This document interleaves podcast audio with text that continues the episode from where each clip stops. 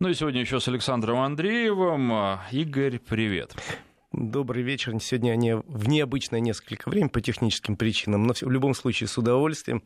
Хороший вечер, теплый, летний. И с большим удовольствием мы с Александром сейчас попытаемся вспомнить все основные важные автомобильные события недели. Их было довольно много. И рассказать вам, может быть, что-то вы еще не знаете, а что-то знаете, но не поняли. Вот тут как раз мы, два таких больших специалиста, попытаемся вам открыть глаза, что называется. Ну вот я, например, одним из самых главных событий прошедшей недели считаю мировую премьеру в Москве нового автомобиля Renault Arkana. В общем, такие события у нас достаточно большая редкость, поэтому мы к нему и обращаемся, и расскажем более детально. Почему редкость? Потому что автомобиль вроде, с одной стороны, французский, Renault, с другой стороны, автомобиль специально для России. И частично в России разработан. Там работало несколько дизайнерских и конструкторских бюро во Франции, в Румынии и в России. Создали автомобиль, который уже начал выпускаться в России на заводе в Москве. И более того, это будет всемирная модель, потому что уже сказали, что в ближайшее время выпуск этой модели начнется, еще раз говорю, разработанный в России, еще и в Южной Корее, для Южной Кореи и стран Юго-Восточной Азии. И проявили интерес к этой машине, как нам сказали на презентации, уже более 40 стран мира.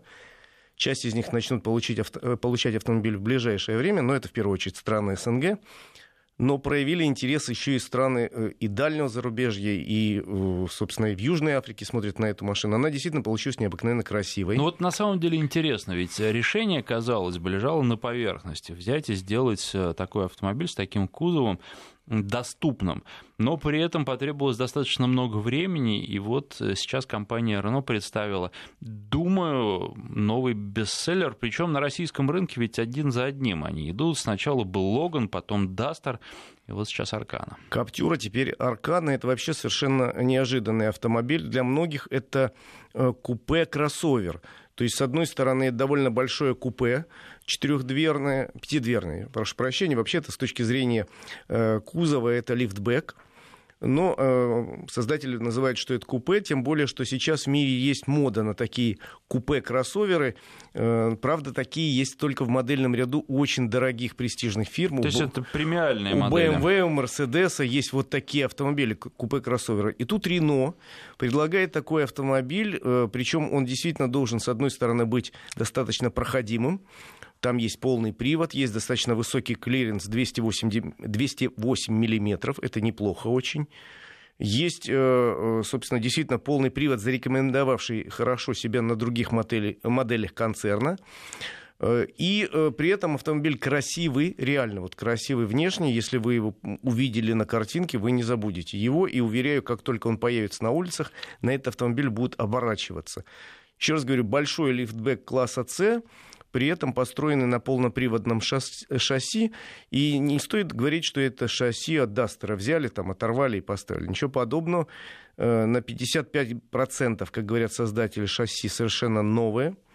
Хотя взяли от других моделей концерна вещи, которые себя неплохо зарекомендовали. Ну, например, тормозная система примерно такая же, как стоит на модели Captur. Никаких нареканий нет. Но при этом возникают вопросы у журналистов по поводу барабанных тормозов.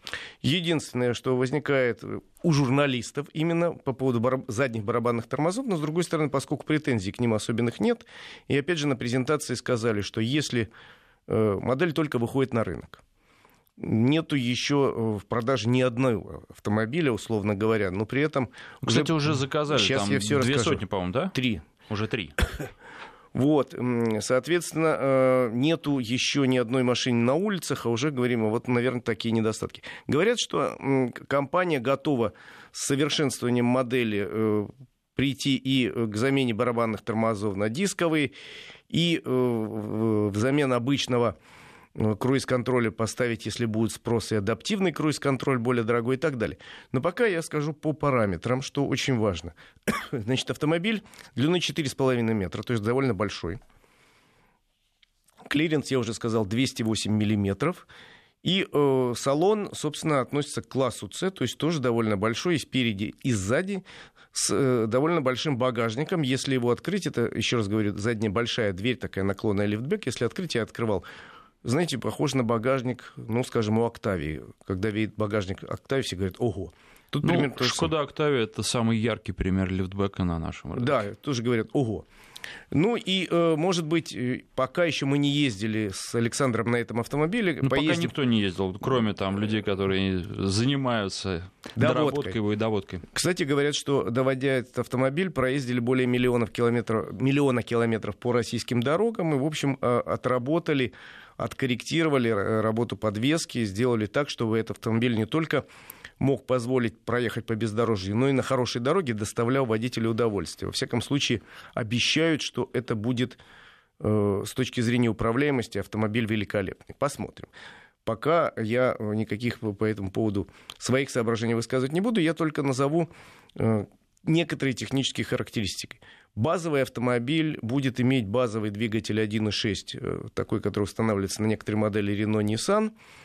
И с ним будет совмещена механическая коробка или известный у нас вариатор.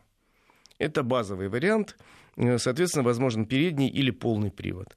Наиболее интересен вариант высокий, что называется, высокой комплектации, потому что французы на него ставят совершенно новый двигатель. Двигатель, который устанавливается уже на некоторые модели Mercedes, на некоторые модели Renault и Infiniti. Это двигатель разработки совместной компании Renault и компании Daimler. Интересный современный турбодвигатель, объемом 1300 кубиков, между прочим, но мощностью 150 лошадиных сил, с очень интересными параметрами, если посмотреть. Там крутящий момент сильно за 200-280 такой ньютон-метр. Это очень серьезно. И он сочетается тоже с вариатором, но с другим вариатором, не таким, как устанавливается на привычный двигатель 1.6, более современный вариатор следующего поколения, который у нас импортный. Этот двигатель и этот вариатор будут импортный. И вот в такой комплектации были автомобили, которые нам показали во время презентации. Два автомобиля заехали на сцену, и их дали, что называется, потерзать немножечко. То есть, ну, понятно, их там просто нельзя было покатать, но завести, заглушить можно было. Но самое интересное... Посмотреть салон двигателя. Салон, да, потому что это то, что пока не показывали, и вот на этой неделе все-таки дали возможность увидеть. Салон совершенно иной, чем на всех других автомобилях Renault. Притом, некоторые боялись, наши с тобой коллеги, что это будет повтор, такой же салон, как, допустим, в Каптюре. Ничего подобного и ничего общего с каптюровским салоном нет вообще. Ну, тут были опасения, что он будет как у Дастера, а у Дастера много было эргономически странных, скажем так, решений. Ничего подобного нету, взятого с Дастера. И более того, я примерно представляю французский модельный ряд. То, что не продается у нас, это в данном случае салон оригинальный совершенно. В нем нет ничего такого вырви глаз, что называется, такого, чтобы шокировало или бросало в дрожь или трепет. Он очень современный, очень спокойный. Ну, из таких выдающихся деталей только дефлекторы воздуховодов, они такие восьмигранником, что ли, сделаны. И сразу бросается в глаза панель, собственно, навигационной системы, которая не так, как мы привыкли к французских автомобилях, встроена, собственно, в переднюю панель, а сделано как бы вот летящий, парящий, но не сверху, а перед, между водителем и пассажиром, под углом к водителю. Решение достаточно любопытное. Одному моему коллеге понравилось, другому не понравилось. В общем, решение достаточно интересное. Надо посмотреть, как это в жизни. Говорят, он будет более быстродействующий компьютер стоит. Не знаю, мне не очень понравилось, что у этой панели... Знаешь, такие большие ободки черные, вот знаешь, как на старых плоских телевизорах, на старых компьютерах. Сейчас все-таки заподлицо уже экран делает. Но, с другой стороны, это модель вот из первой серии. Мы посмотрим, как это будет для начала работать. Ну, а так все остальное совершенно новые ручки управления и климатической системой, и некоторыми функциями, которые вынесены на переднюю панель. Руль, который регулируется не только по углу, но по вылету, это хорошо. Кресло совершенно новое, спереди, сзади. Сзади есть некоторое ощущение, что давит потолок, потому что он сильно скошен, но все-таки кузов купе. Но при этом Ну, и не очень понимаю, там, по-моему, можно завалить спинку хорошо назад, а места для ног вполне достаточно, поэтому, наверное, в дороге будет не так страшно. В любом случае, еще раз говорю, автомобиль произвел впечатление внешне очень красивый, интересный набор двигателей, сразу сказали, что несколько вариантов коробок и вариант полноприводный, переднеприводный. Объявлены цены только на автомобиль высшей комплектации, и несколько сотен таких автомобилей тут же пустили в продажу по интернету. Кстати, французы сказали, что на этой модели они опробуют новую систему продажи. Автомобиль будет продаваться в интернете. Ты подбираешь себе, в общем, модификацию, сам выбираешь. На тест-драйв тебе автомобиль привозят домой на погрузчике, в той комплектации, которую ты выбрал, ну или примерной хотя бы. Ты делаешь небольшой тест-драйв там, в своем районе, после чего автомобиль увозят. И ты можешь платить как хочешь, можешь кредит оформить через интернет, можешь полностью заплатить. И готовый автомобиль тебе готовы предоставить, тоже привезти домой. То есть вообще ни о чем не надо беспокоиться. Сиди дома, смотри в экран компьютера и жди, когда тебе позвонят в дверь. С номерами уже? Да, наверное, с номерами. Но во всяком случае, первые вот эти несколько сотен автомобилей, я сказал 300, я могу ошибаться, может быть, действительно ты прав, 200, были распроданы в течение первого же часа, буквально, и цена была объявлена только на высшую комплектацию, где есть все-все-все-все опции, включая дополнительные, а дополнительных опций там довольно много. Да, 6 подушек безопасности, включая 2 шторки прямо в базе. Просто из тех опций, которых нет в базе, это, ну, допустим, 4 камеры кругового обзора, которые дают картинку полностью справа, слева, впереди. Это, конечно, признак высшей опции. Или там система контроля в слепых зонах. Вот даже все это, включая, получается, если вы выбирали автомобиль с передним приводом, получалось 1 400 000, 20 тысяч, а с полным приводом 1 000 000, скажем так, 500 000.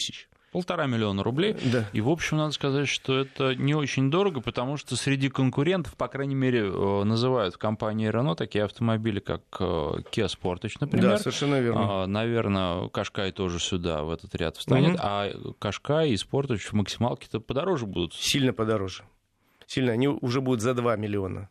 Они будут или около 2 миллионов, как Qashqai, там 1 990 000, или Sportage чуть за 2 миллиона. И все остальные конкуренты тоже будут вот так, в районе 2. А тут, если максимальная комплектация 1,5, то можно при этом подумать, что базовая, скажем так, передний привод, механика, но при этом красивый очень автомобиль с высоким клиренсом, будет где-то 1 100 000, 1 150 000, по моим подозрениям. Ну, тут, наверное, надо ждать, когда объявят цену, потому что гадать, с чего они будут начинаться, наверное, не зря нам не объявили сразу эту нижнюю границу.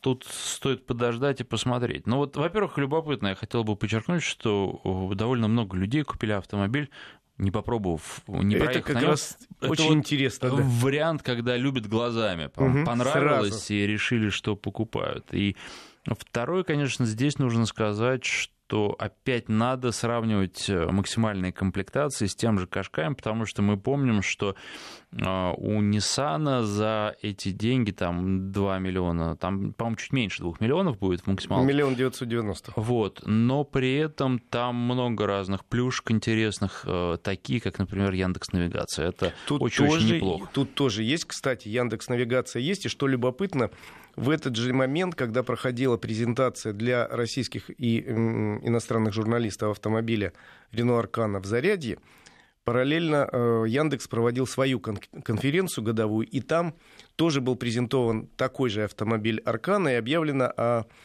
долгосрочном соглашении, которое подписали наша компания Яндекс и международный консорциум Renault, Nissan, Mitsubishi, АвтоВАЗ по поводу долговременного сотрудничества, о том, что все автомобили, которые продаются в России, СНГ и в некоторых других странах, будут сразу оснащены, собственно, какими-то вещами приятными от Яндекса.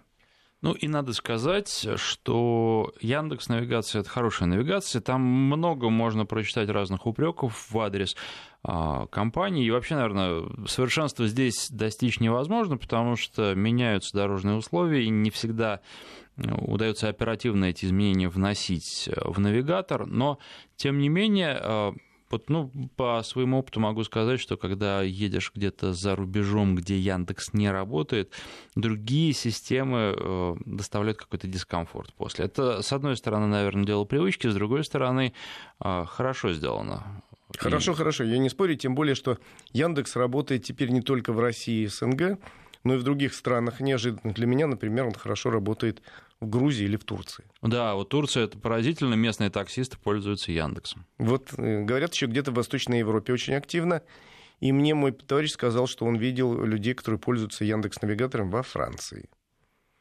Почему бы и нет? Действительно, значит, качественно сделана система. Ну вот... Причем надо же сказать, что он работает так же, как... В Москве, например, вот в той же самой Турции, в Стамбуле, там и пробки показывают. То есть это полноценный навигатор. Да, конечно. Мы об этом и говорим, что это не только возможность офлайн скачать карты какие-то и по ним ездить. Нет, это вполне онлайн-система, которая доступна российским туристам там, или гостям, или не знаю кем, людям, которые работают в Турции, пожалуйста, наравне с любыми другими системами, в том числе с национальными. И причем, я так понимаю, пользуются большим спросом среди местных водителей. Так что вот такая любопытная премьера была в конце этой недели, и мы считаем очень важным, будем следить за продвижением этого автомобиля. Действительно, еще раз говорю, может быть, это самый красивый автомобиль, который производиться будет в ближайшее время в России. Надеемся, что он выстрелит, что называется, на нашем рынке, тем более, что цены еще не объявлены базовые, но они обещают быть очень неплохими. В любом случае, на автомобили, которые уже проданы, вот эти, кстати, еще один пряник был, сказали, что гарантия на двигатель, коробку будет не 3 года, как на все остальные, а 5 лет.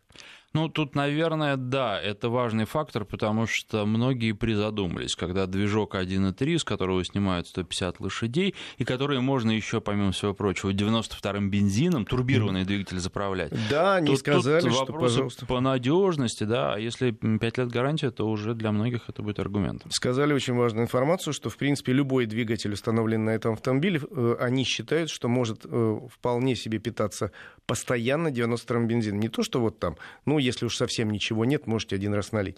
Нет, постоянно, пожалуйста, пользуйтесь 92-м бензином. А что касается мощности 1.3, с которой скачано 150 лошадиных сил, ну, это уже норма для многих таких двигателей, разработанных передовыми компаниями. И уже это не первый мотор такой. Ну, можно посмотреть, с 2 литров сколько снимают. Вот, например, те же двигатели Volvo. И сначала были тоже опасения, но ничего, они ездят прекрасно уже много лет, потому что презентация того же XC90 второго поколения прошла уже давно. И там в базе, по-моему, 260 лошадей из 2 литров. Никаких претензий нет. А есть и более мощные варианты. Так что нет, бояться не стоит человека с ружьем. Но что касается нового российского автомобиля, будем следить за его судьбой, потому что мне бы хотелось, чтобы он, что называется, выстрелил. Больно он красив. Ну, тут ждем теперь тест-драйва, потому что интересно просто, как все это едет. Понятно, что не слишком быстро, с другой стороны, вполне достаточно. И понятно, что большинство наших водителей не гонится за вот этими показателями, тем более на такой красивой машине. Разгон на новом двигателе, я забыл, обещан в районе 10 секунд до 100 километров. Это не рекорд, но это хороший показатель. Да. Нормальный показатель. Зато расход топлива с новым двигателем обещан в районе 7,5 литров. Вот это уже интересно. Ох, вот это посмотрим. Я, честно говоря, не верю всем этим заявлениям. Надо смотреть, сколько в реальной жизни он будет кушать. Конечно, это все полигонные данные, но я надеюсь, что все-таки он не будет прожорливым. Для чего же его делали тогда? Ну да, и, в общем, на «Мерседесе» знают толк в экономии, там они потрудились тоже над этим, двигатель совместно разработанный. Стоит, в том числе, я уже говорил, на автомобилях и «Мерседес», и «Инфинити», и «Рено», и «Ниссан». Ну, речь идет о маленьких «Мерседесах». Конечно. Но... Конечно. Вообще на маленькие «Мерседесы» многие уже ездят на двигателях, которые созданы совместно. У них большие очень программы и по небольшим бензиновым двигателям, и по небольшим дизелям. И там как в двигателе верх мерседесовский, низ, соответственно, да, как всегда. Renault Nissan. Как всегда, потому что считается, что вот в верхней части больше специалисты компании Daimler, ну а нижнюю часть блока традиционно отдают французы. Напоминает это вот светлый верх, темный низ. В общем, еще раз говорю, мне понравилась премьера. Она была сделана в таком в космическом, конечно, стиле, потому что, да, автомобиль такой космический. И там всякие X-лучи были красивые. И французы в большом количестве, высадившиеся в Москве, инженеры, руководители компании Renault, дизайнеры представляли эту модель, рассказывали, как она рождалась в муках, как жалко было. Дизайнеры такую красивую модель сделали, ее портить, ее не испортили. Вот. Практически ведь она не отличается от той машины, которую год назад нам показали на Московском международном автосалоне. Тогда она произвела фурор, тогда нам показали предсерийный вариант, ну то есть практически концепт. А теперь уже полноценный серийный автомобиль. Теперь только ждем тест-драйва. Тест-драйв будет скоро, потому что, ну, собственно, продажи так уже начались, но массовые продажи должны начаться не позднее. Несколько недель, 1 июля. Они говорили, что первое полугодие, прям вот все, кровь из носу сделаем. Ну, ждем несколько недель. Я думаю, тест-драйв примерно через месяц, по моим ощущениям. Я так надеюсь. Ну и дополнительно подогревают интерес, потому что постепенно, порционно выдают информацию об автомобиле. Думаю, что все, кто заинтересовался, уже сейчас внимательно следят за будущим этой машины. Думаю, много будет их на улицах российских городов, и не только городов, потому что машина получилась довольно интересно, и те претензии, которые к ней есть, а к любой машине есть претензии, там они, в общем, такой автомобиль, не носят, да, каких-то принципиальных, какого-то принципиального характера. В общем, осталось недолго до тест-драйва, там уже станет окончательно все понятно. Сейчас делаем перерыв на новости, после него продолжим. Среди тем, которые будем обсуждать, новые правила ТО. О, это обязательно. Объединение или не объединение ОСАГО и КАСКО. Ну и вот от слушателей тоже приходят вопросы. Вы, если что-то интересно, что касается автомобилей, задавайте, мы вам ответим. 5533 – это короткий номер для ваших СМС-сообщений, а для WhatsApp и Viber телефонный номер +7 903 170 63 63. Игорь Маржарет, Александр Андреев. Продолжение через несколько минут после выпуска новостей. Автодетали с Игорем Маржаретто. Итак, мы продолжаем. О новых правилах ТО. Что в них изменилось кардинально, на что стоит обратить внимание? На самом деле, я бы эту всю историю, которая происходила последние месяцы, даже пару лет, назвал бы много шума из ничего. Дело в том, что очень много разговоров было о том, что надо усилить контроль за проведением ТО, ибо большая часть водителей техосмотр по разным причинам не проходит, покупает его. В результате... А что в результате? А в результате особенно ничего не происходит, потому что на долю аварий по вине технического состояния автомобиля приходится совсем небольшие цифры. Порядка 3%, меньше обычно, 2,50, вот что такого, 2,5%. И вообще-то в правилах дорожного движения написано, что водитель в любом случае отвечает именно и только он за техническое состояние автомобиля. И в правилах, откройте, подновите сведения, написано, что перед выездом водитель обязан убедиться, что автомобиль исправен, проверить системы. Ну, в общем, в любом случае, если вдруг у автомобиля отвалится колесо, не дай бог, когда-нибудь произойдет у кого-нибудь такое в жизни, конечно, отвечать будет никакой не пункт проведения техосмотра, а именно сам водитель, который это колесо не затянул. Или если еще что-нибудь произойдет, ну, например, тормоза откажут. Не дай бог, еще раз говорю. Дальше почему-то и в правительстве, и в Госдуме сильно возбудились, говорят, давайте вот усиливать контроль. И напридумывали много разных законов. Вот один из них на этой неделе, на прошедшей, принят в третьем чтении Госдумой. На днях, я думаю, его прочитают и подпишут. Или не прочитают, но подпишут в Совете Федерации. Дальше его подпишет президент. И через год после опубликования, то есть ориентировочно в конце мая, начале июня 2020 года, он вступит в силу. Закон строг, и о чем же он говорит?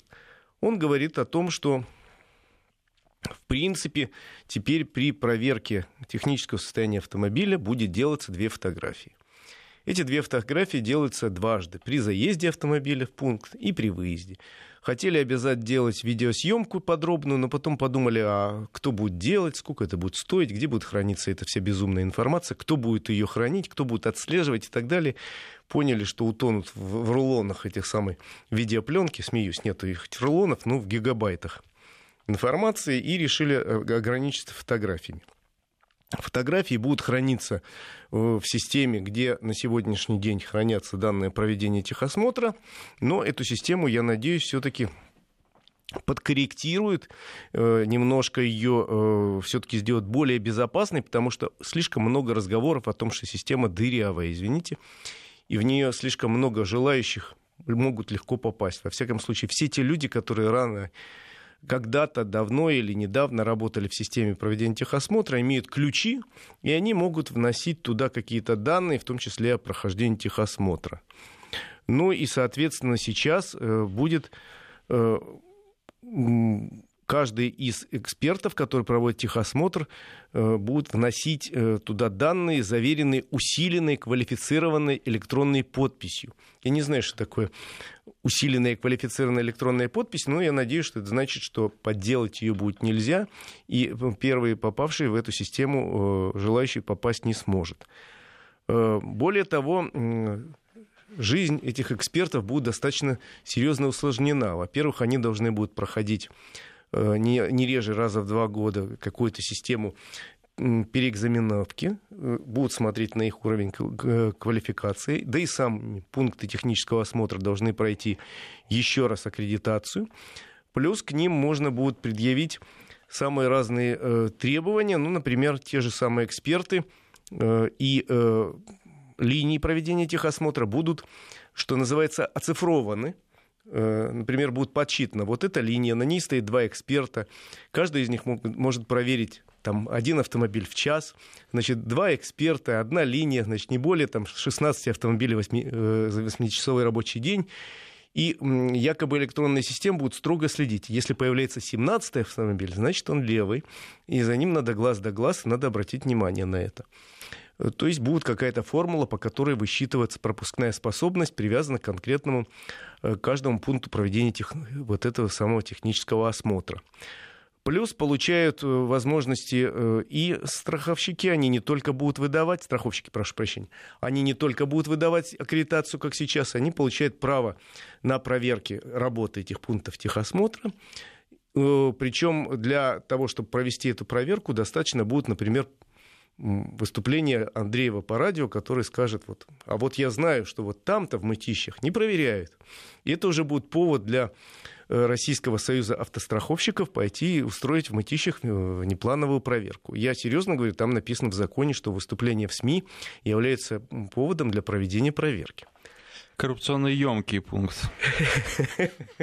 Ну и потом, там записан очень важный пункт, вот тут я хотел бы остановиться.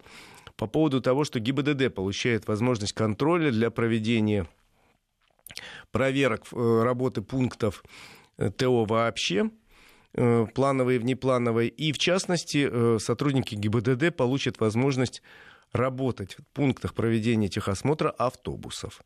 Значит, тут уже надо остановиться и сказать следующее, что да, действительно, у нас есть большие проблемы, в первую очередь с автобусами, ну, не потому что там с грузовиками лучше, а потому что с автобусами, если случается авария по техническому состоянию, это всегда связано с травмами, с гибелью людей. Или даже, может быть, не связано с техническим состоянием, но вылазят страшно неприятные вещи. Ты помнишь историю январскую, трагедию автобуса в Калужской области, который перевернулся на скользкой дороге? Там техническое состояние, может быть, было и не такое плохое, но самое главное, что талон, диагностическая карта, была выдана этому автобусу свеженькая. Автобусу, надо сказать, 30 лет. Было выдано в городе Норильске, а автобус зарегистрирован в Смоленской области. Понятно, что никакой этот автобус в Норильске в жизни никогда не был, и не доехал бы он туда. Не доехал бы, да, это скорее. Не потому что ему 30 лет, а потому что туда просто дороги нет. Но, в общем, это в очередной раз обнажило проблемы с техобслуживанием и техосмотром автобусов. И вот теперь ГИБДД каким-то образом хотела бы контролировать процесс проведения техосмотра автобусов хотя бы. Но как это будет происходить? непонятно, потому что была пресс-конференция в пятницу в Российском союзе автостраховщиков. Сергей Ефремов, заместитель исполнительного директора, сказал, что вообще-то закон большой, но все равно под него в ближайшее время должно быть написано как минимум 20 подробных документов о том, как будут действовать пункты этого закона, в том числе такой подробный порядок, наверное, напишут и в ГИБДД. И еще раз говорю, понятно желание полицейских проконтролировать проведение техосмотра автобусов, потому что действительно слишком много аварий в последнее время. Но как это сделать, я на сегодняшний день, например, не вижу. Особенно учитывая то, что в ГИБДД реально не хватает людей для тех задач, которые они должны решать. У них, насколько я понимаю, реально не хватает людей ни для патрулирования на улице, ни для решения каких-то других очень важных задач. Снова раздувать штаты этой организации, снова возвращать техосмотр в МВД мне бы не хотелось. Я слишком хорошо помню, как у нас тогда проходило это и насколько это был чудовищно коррупционный процесс. Согласись. Но что-то надо делать. Ну, в общем, закон этот есть. Вступает он в силу через год, и мы будем с вами тоже готовиться. А мы с Александром берем на себя повышенные обязательства периодически рассказывать о том, как принимается очередной документ в рамках подготовки вступления к закону. На самом деле, честно говоря, ничего не изменилось. Ну, в общем, нужен техосмотр или нет? Вопрос такой... Большой вопрос. Он такой слегка философский. И решает ли он что-то, улучшает ли он ситуацию, тут тоже... Ну, я же сказал, в любом случае отвечать по закону будет водитель. Поэтому во многих странах мира, мы сейчас с тобой не будем принимать решения за нашу страну, но во многих странах мира, для примера, могу сказать, техосмотр отменили. Отменили и возложили полностью задачу следить за техсостоянием автомобиля на водителя. Все равно ты отвечаешь, поэтому если ты умный, если ты человек ответственный, если ты понимаешь, что на этом автомобиле ты возишь себя, свою семью и вообще выезжаешь на улицу, ты будешь следить за его техсостоянием. Если ты идиот, ну, извини. Тогда мы с тобой разберемся. На самом деле у ГИБДД на сегодняшний день есть рычаги.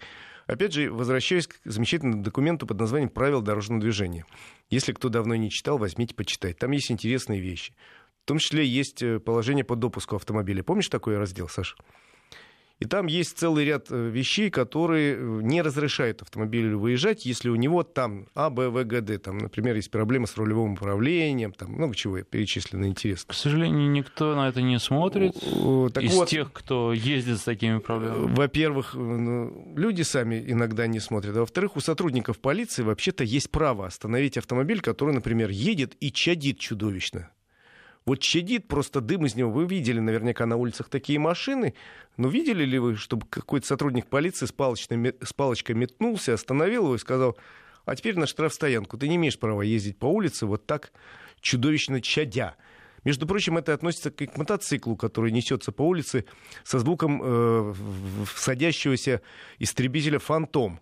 Его тоже имеет право остановить сотрудника и отправить, потому что он нарушает... его еще сложнее остановить. Я просто говорю, что право у него такое есть. Я не говорю, что вот он должен метнуться. Наверное, должен по своим должностным обязанностям. И право есть, и должен, но, к сожалению, пока мечутся редко, и вообще сотрудников ГИБДД на улицах меньше стало. Возвращаемся к той же теме. В этом есть, да, и плюсы, и минусы. Сначала все рассматривали это как плюс, но потом стали сомневаться, посмотрев, как это бывает. Вести ФМ. Ну что, продолжаем после совсем небольшого перерыва. Еще одна тема осталась. У нас 5 минут остается на то, чтобы рассказать о том, что ОСАГО и КАСКО не будут объединять. Не будут объединять. Это было какое-то несколько неожиданное предложение объединить ОСАГО и КАСКО. Прозвучало оно на встрече с премьер-министром. Премьер-министр, по-моему, несколько опешил, сказал, ну, интересная идея, давайте обсудим. Идею обсудили в Центробанке и Минфине и сказали, что идея интересная, но давайте мы ей пока заниматься не будем, а будем заниматься тем, что пойдем, как и планировалось при реформе ОСАГО, плотно по направлению индивидуализации полиса, к тому, чтобы каждый получил то, что он хочет, то есть, условно говоря, человек, у которого большой стаж, большой опыт вождения, нету нарушений, нету аварий, там возраст у него хороший и так далее, он может получить полис подешевше, а тот, кто нарушает, подороже. От каждого по способностям, да. Каждому по труду. А что касается объединения ОСАГО и КАСКО, ну, понимаете, сказали чиновники, вообще-то это два разных вида страхования. ОСАГО — это обязательный тип, то есть вы, страхование. Вы страхуете не себя, а человека, которого вы случайно зацепили на дороге, и платить ему будет страховая компания, а не вы, потому что действительно может быть случайно. А каска — это вы страхуете себя и собственный автомобиль в случае, если в вас кто-то въедет, если вы куда-то въедете, если в вас попадет метеорит, если автомобиль там вдруг загорит, ну, не дай бог с ним что-то случится. Это вы решаете добровольно. И средняя стоимость у нас ОСАГО по стране 5500 рублей, насколько я помню, средняя стоимость каска 50 тысяч рублей. И там по ОСАГО у нас застраховано, условно говоря, 50 миллионов человек, это потому что все обязаны, а по каско там 2 миллиона 300 тысяч, я не помню точную цифру, врать не буду, ну, разный порядок совершенно, потому что это уже деньги реальные, надо заплатить из своего кармана, и вы сами решаете, надо вам или не надо, это в основном касается новых дорогих автомобилей или автомобилей, взятых в кредит, потому что это требование банка. И объединить круглое и зеленое достаточно сложно. И обязать человека страховать себя, то, что вот тебе обязали гражданскую ответственность, и еще свой автомобиль, тогда полис... Нет, можно обязать, конечно, только полис будет стоить 25 тысяч. 50 плюс 5, 55 разделить, ну, сил массовости, например, на 27 тысяч будет стоить. Вряд ли мы согласимся платить все сразу намного больше, даже при том, что получим с этого дела какие-то замечательные пряники в виде страховки по железу еще для своего автомобиля. Хотя красивая идея, но она больше подходит, допустим, есть такие совместные типы страхования в Германии, несколько более богатой страны. А потом, если вы сегодня пойдете в страховую компанию покупать полис ОСАГО, а потом скажете, а давайте я у вас еще каско куплю, они вам без сомнения сделают приличную скидку. Это будет не совместный продукт, но продукт с совместно большой скидкой.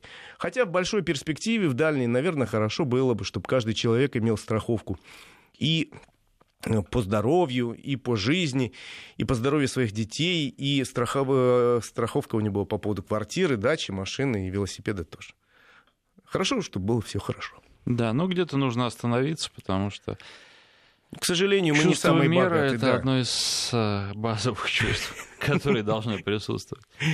Вот такие новости у нас. Это то, что касается системы ОСАГО и системы КАСКО.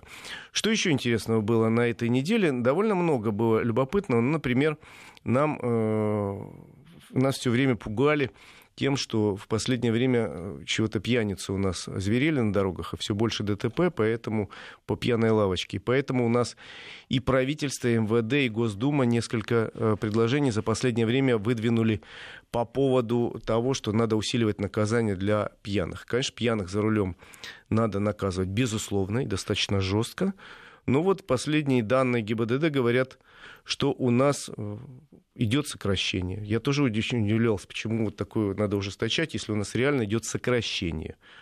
У нас, например, количество погибших сократилось за последние полгода на 4%, погибших раненых на 15%, и вообще количество таких ДТП тоже сокращается. Реально, на самом деле, у нас есть такая проблема. Проблема есть, да, у нас времени осталось 15 секунд.